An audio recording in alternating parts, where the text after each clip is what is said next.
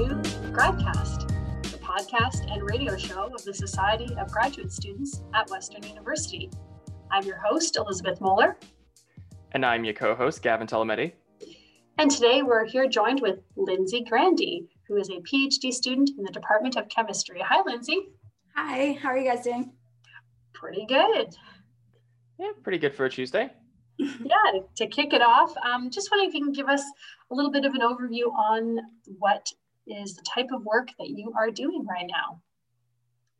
Yeah, so I study how copper corrodes uh, in particular uh, environments. So one of the most extreme environments uh, that I study is under uh, gamma radiation.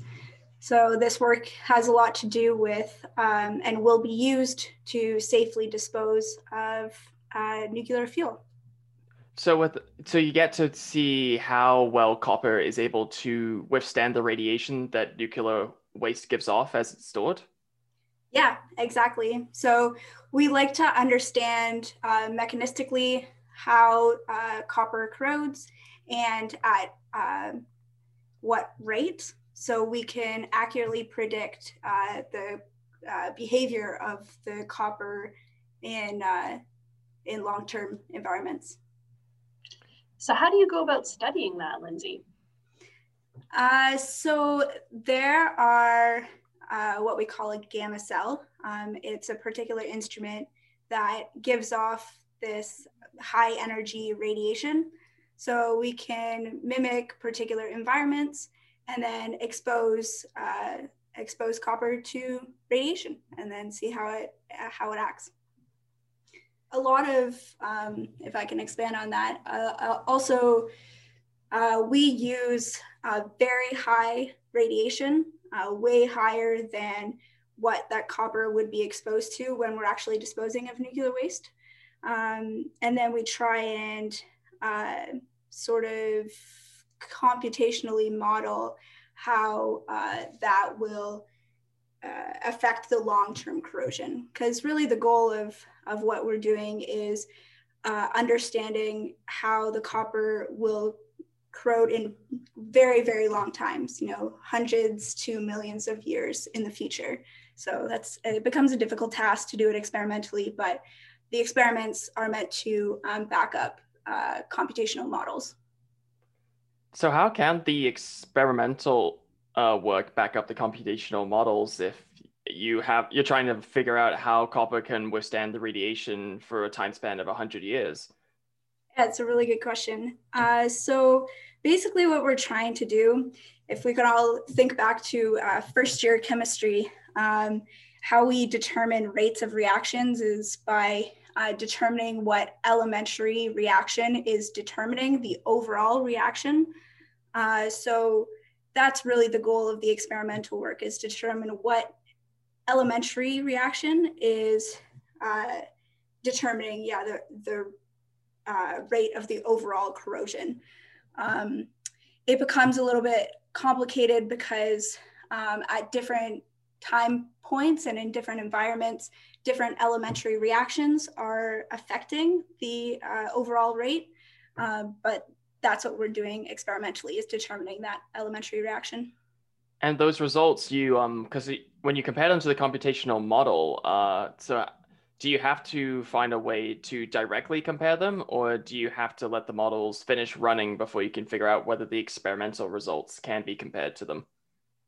So what we would do is um, we would model we would use a model and then compare it to experimental results to uh, verify the uh, accuracy of the model, and then we would expand it to long term. Does that answer that question? Yeah, no, that, that makes a lot of sense. Because uh, I'm guessing you can figure out, do you get to see at what point the copper would no longer be effective at that point? Uh, yeah, so really what we're trying to do is um, determine uh, the thickness loss or the or the mass loss. So in order, so if I can digress a little bit actually and explain how um, nuclear waste is uh, disposed of. So um, there's a there's a canister in which we have the nuclear waste inside. Uh, that canister is made of carbon steel, uh, so just a, a strong steel, and then that steel is coated with a layer layer of copper. So that uh, layer of copper is meant to be the corrosion barrier uh, for that nuclear waste that's uh, within the canister. So we want to make sure that that thickness of copper uh, is sufficient for um, containing the nuclear waste. So with these models and these uh, rate equations um, and my experiments, uh, we're trying to ensure that um, that copper doesn't corrode enough to uh, let out the nuclear waste, if that makes sense. And could you, you mentioned the term a rate equation. Can you just kind of elaborate a little bit on what that is? Yeah, so uh, the rate equation uh, would just be how fast the elementary reactions that are occurring, uh, how fast they're going. So it's an analytical or a mathematical um, equation to describe the rate at a particular time. Okay, okay, that, that makes a lot of sense. Yeah, it's good. It's good for the listeners to get a good idea of what um that would mean when it comes to figuring out how thick the copper layer would be. Mm-hmm. So this has never been studied before. So because I thought they've been studying, I mean not studying, storing nuclear waste for years now, and they've never checked to see how long it probably take, how long the copper would be able to withstand the radiation before it's completely eroded. So they are. You're right that we are storing nuclear waste right now, um, but the storage facilities, it's more of a temporary thing, how they're storing it right now. What I'm studying is uh, the, our, Canada's plan for the permanent long-term disposal of nuclear waste. So how do they store them right now if it's only temporary? Uh, is it just put in the barrels and they're putting a, a chamber underground until they have to move them again? They're currently actually uh, they're not underground. They're just in warehouses in uh, these concrete, yeah, big concrete buildings, basically. Okay, because I've always seen these like schematics of. I guess these must be the planned storage methods of they take these barrels, um, a good few hundred, maybe maybe more. I might be getting the numbers um a bit mixed up, like about a few hundred meters below the ground, so they can uh, keep them away from getting uh, leaking into the water table, the groundwater table, and contaminating uh, rivers and probably water supplies to nearby settlements. But then it's the whole question, I guess, with what you're studying is can this be, can we leave the barrels and the waste down there for hundreds of years without having to worry if they're going to be uh, corrode through and leak? Yeah, so what you're talking about is the permanent uh, disposal plan. The plan currently is to uh, use a deep geological repository. Uh, so it's basically like a big storage facility deep underground. It's actually 500 meters at least underground. Uh, so completely isolated from uh, yeah, our groundwater and um, society just in general. Uh, and then there are multiple uh, barriers. So the one that I'm studying is the copper layer, but there are actually many many barriers that are in place, both naturally natural and engineered, to uh, completely isolate that waste um, and make sure that it's it's contained. Yeah. So these barrels, how are they? I know we, we talked about this a little bit, but how are they stored and then disposed of in a way that's that's safe? Uh, so b- because of the radiation. Yeah. Yeah. So um, currently uh, we have a lot of uh, robotics uh, to try and get the handle the waste safely. Um, and a lot of research is going into how we can do everything that needs to be done uh, completely. Yeah, obviously not putting any any humans in in uh, in harm harm's way because of the radiation. Yeah. And have you been able to get to see all this, um, the storage and the transferring of nuclear waste to different sites in person, or have you not had a chance to go out there and see how the whole uh, process works. Yeah, I've been very lucky in that I have been able to see um, at many stages the uh, the storage facilities and um, the nuclear waste management organization. So that's the people that are in charge of, uh, of the nuclear waste. I've been able to uh, discuss a lot with them and go to their facilities, uh, see mock-ups of the DGR and the container um, and all aspects uh, related to the nuclear uh, waste disposal. There are a lot of projects as well that are going into uh, safely storing the uh, nuclear fuel both now and um, in the future for the permanent disposal. So I've been able to also um, talk to and sometimes collaborate with other um, chemists and scientists uh, who are studying different aspects of the overall uh, disposal project.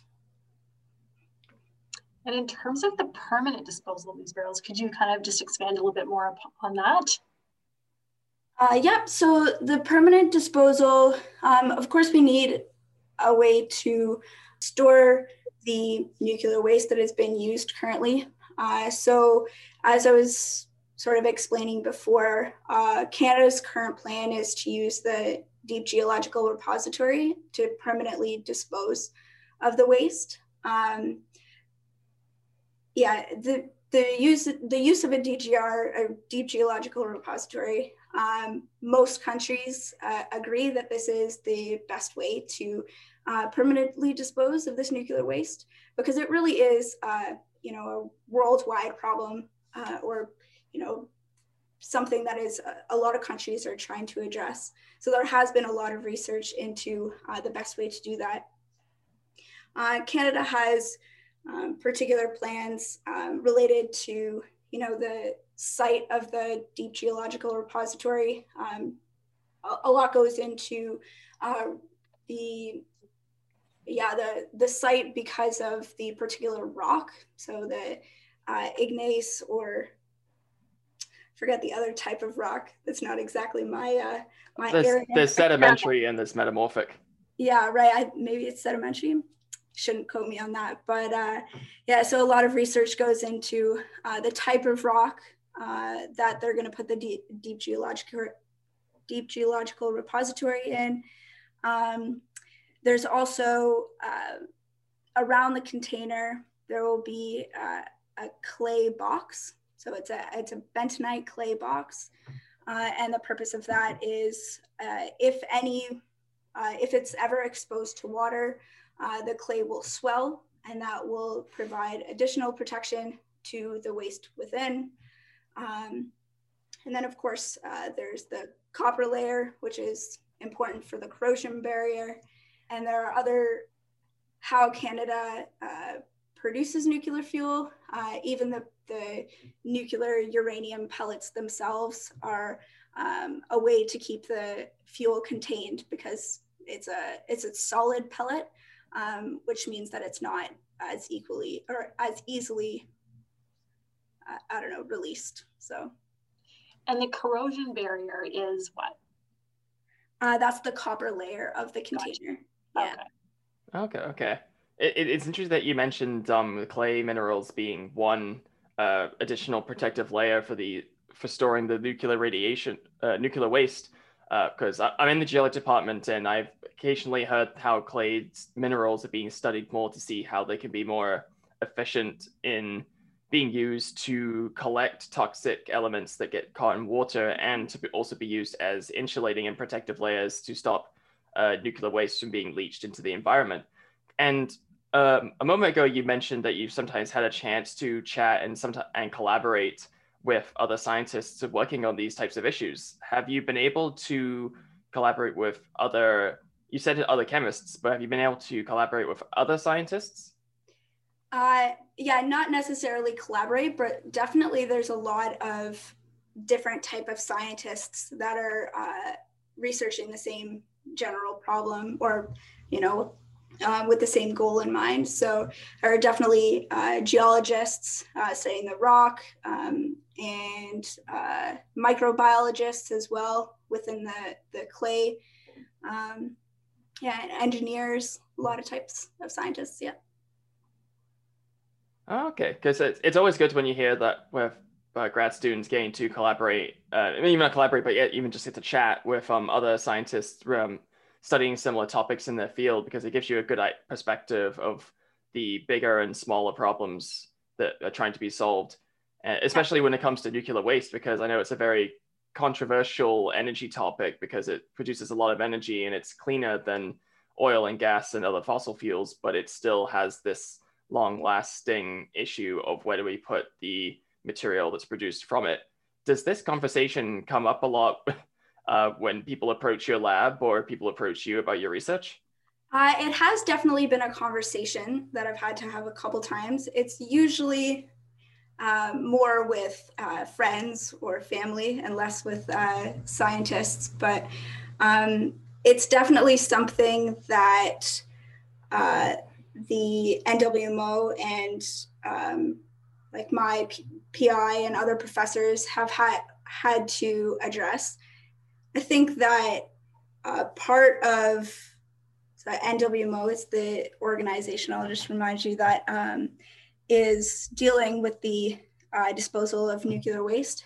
Uh, they do a lot of work to try and educate uh, the community and particularly the community that uh, the site is going to be in uh, in the future, the uh, Deep Geological Repository. Um, they do a lot to try and educate the general community about um, how we're planning on making sure everything's safe because there is a lot of you know uh, fear that comes along with just the word radiation or, or nuclear um, but there's a lot of science uh, that is behind everything that we do. And uh, it's important to just educate everyone on, on, that particular thing. Yeah. You mentioned educating the community. Like, what sorts of things um, have been done to educate the community around the, the safety of um, nuclear waste? I know they do a lot of um, outreach, uh, particularly for um, people or like children, really, uh, who are interested in science. They they have sort of STEM programs um, that where they, um, you know, go and give talks and try and educate the next ge- generation. Uh, but they also hold uh, community uh, meetings uh, where, like, sort of, you know, town halls where people can come and ask questions uh, directly to the scientists who are working on this um, on these problems. So science communication definitely is a large part of uh, what what we do. And have you been able to, have you been able to get quite um, involved in the public engagement in science communication with these communities?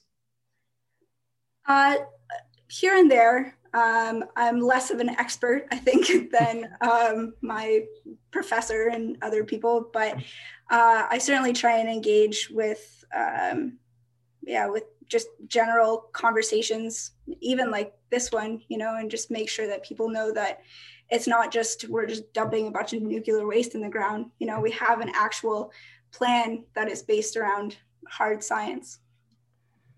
I'm, guess, I'm guessing you must get the question this question a lot. So correct me if I'm wrong. let me know. But uh, when they ask, when you tell them, "Oh, I'm trying to figure out if the layer of copper is able to uh, see how long it can withstand the nuclear waste radiation.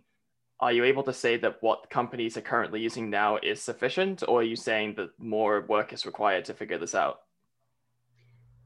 Yeah, so I mean, even the way you you just phrase it, and it's no fault of your own, but I generally don't phrase it like that. It's not that I'm trying to, you know, make sure this thickness of copper safely contains it uh, what we're trying to do is make sure, you know, we have a reasonable uh, corrosion, maximum corrosion limit, you know, so we de- we know that the amount of copper that we're planning on using, I see we, but the NWMO is planning on using, we know that it'll be fine. Uh, we know that. Um, we just more and more uh, research is being done um, to make sure to you know prove to people and and prove to ourselves that uh, you know we know exactly how much of that copper will corrode so it's not really about how thick it is it's about sort of how much and how fast the copper is going to corrode in these barrels is that kind of close Uh, yeah, yeah. So, what is the thickness of that copper layer that will corrode? I Mhm. guess. Gotcha. Yeah. Okay. Gotcha. Okay, that makes a lot of sense. All right. Now I feel a little bit silly for the question I asked earlier. No, it's okay. We've all done it.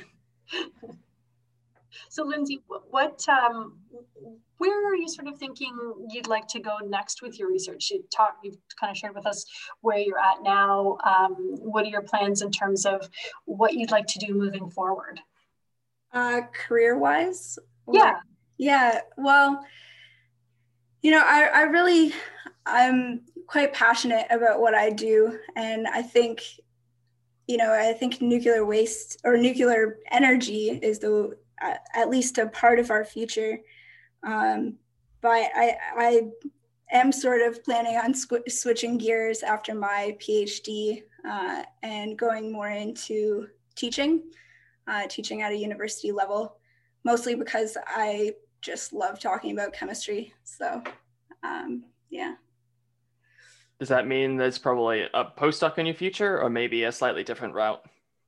Yeah, so definitely postdoc is on the table. And that's only if I don't get a job. I'm currently actually applying for for teaching jobs to see where that goes. But um, yeah, a postdoc is a close second choice. I mean, Is there something that, um, you know, we know that we're in this sort of um, pandemic world. Are you um, are you able to sort of keep up with your research and do your research um, in the same way that maybe you would have pre-pandemic? Um, it's definitely a lot harder. Uh, a lot of my, or all of my, you know, research is based on being able to get into the lab uh, and do experimental, uh, experimental work. So when the school shut down, and since then, um, research, experimental research, is significantly slowed. Um, so that's definitely made it harder uh, to continue uh, my research. But we're lucky enough, I think, that um, we're able to go into the lab a little bit. So uh, I, am able to get experimental work done, uh, just not as much as as pre-pandemic. That's for sure. What about the um the computational modeling? Are you able to do that at home, or does it still require specific programs that you have that are only available on campus and in the lab? Yeah, no, uh, definitely. I've been able to do that at home. Uh, the the computational model I'm trying to contribute to, but uh, it falls a lot more on. We have a postdoc in our lab. Uh, he does a lot more modeling, and I think that the grad students that come after me will probably do more, more modeling than I. Um, I'm definitely more of an experimental uh, experimental chemist, but I have been doing a lot more modeling since the pandemic um, because yeah, it is accessible from home. So I've been lucky in that way as well, for sure. Do you need to use a special software to do that kind of computer modeling? Yep. So I use uh, the software COMSOL Multiphysics. So that allows you to input, like we were talking about, uh, rate equations and chemical reactions and things like that, and then uh, yeah, model in that way. Okay, that's pretty cool. Yeah, it's always interesting to hear about all these different um, softwares to do different types of computer mod computer modeling in sciences and see what problems they can help solve. So I definitely have to ask, what is it that brought you that into studying nuclear waste and nuclear energy? That what is it about this field that fascinated you so much? Um, yeah, so I think there's sort of two answers. Um, my first and possibly more boring answer is that I just think the chemistry is interesting. I think radiation chemistry is um, sort of niche uh, and, you know, gamma radiation or ionizing radiation, the type that I that I study right now, is not generally, uh, you know, encountered on a day to day. So I just find that type of chemistry interesting. Um, but nuclear energy in general, I think, you know, I, am I like to think of myself as, you know, somewhat of an environmentalist. I, I think that nuclear energy is clean and really important in our future if we're wanting to have a better environmentally, uh, you know, better uh, ways of getting energy in the future. So uh, I, I think that this research really contributes to you know the the end goal is really positive for me. So um, when I you know when i was thinking about grad school um, and I came across this project, uh, certainly that really attracted me. That the the overall goal is something that's I don't know positive and and contributes to society in such a positive way. No, it, very it, timely. Yeah, very no, that is. Sorry, pardon. Pardon. I just said very timely and very relevant. You know, this Yeah. is a hot button issue in the news, certainly with climate change, uh, conversations happening. So yeah, very timely and relevant for sure. Yeah, and I, I've talked to a lot of um, you know my colleagues who are also uh, studying nuclear energy in general, you know, at, at conferences and stuff, and I find that that's a lot of the reason that most people are, are there is that this is at least a part of our future, and yeah, what what better uh, way to contribute to society than um, it, yeah studying nuclear energy. Yeah. No, it, no, it is very good. And so, Lindsay, unfortunately, we are uh, running out of time, getting close to the end of our episode. But before we go, is there any social media handle or lab website you'd like to shout out for the audience? Yeah, so if you're interested in learning more about uh, what my lab does, um, our lab group name is uh, Radiation Assisted uh, Materials Performance Science. Uh, so our group is called RAMPS. Uh, you can, our more information about what we do is at our uh, group website, uh, rampsgroup.org, or you can uh, find me on Twitter at Dr. Linds. D R L I N D S. Great. Thank you so much, Lindsay. It's been a pleasure to talk with you today. Yeah. You've been listening to GradCast, the podcast and radio show of the Society of Graduate Students at Western University. I've been your host, Elizabeth Mueller, and joined by my co host, Gavin Tolometti. And we've been speaking today with Lindsay Grandy. If you want to listen to this episode, you can find us on YouTube. You can also find us at Gradcast Radio at 94.9 FM. If you want to get in contact with us, you can look us up on Twitter or email us at gradcastradio at gmail.com. Thanks for listening and have a great night.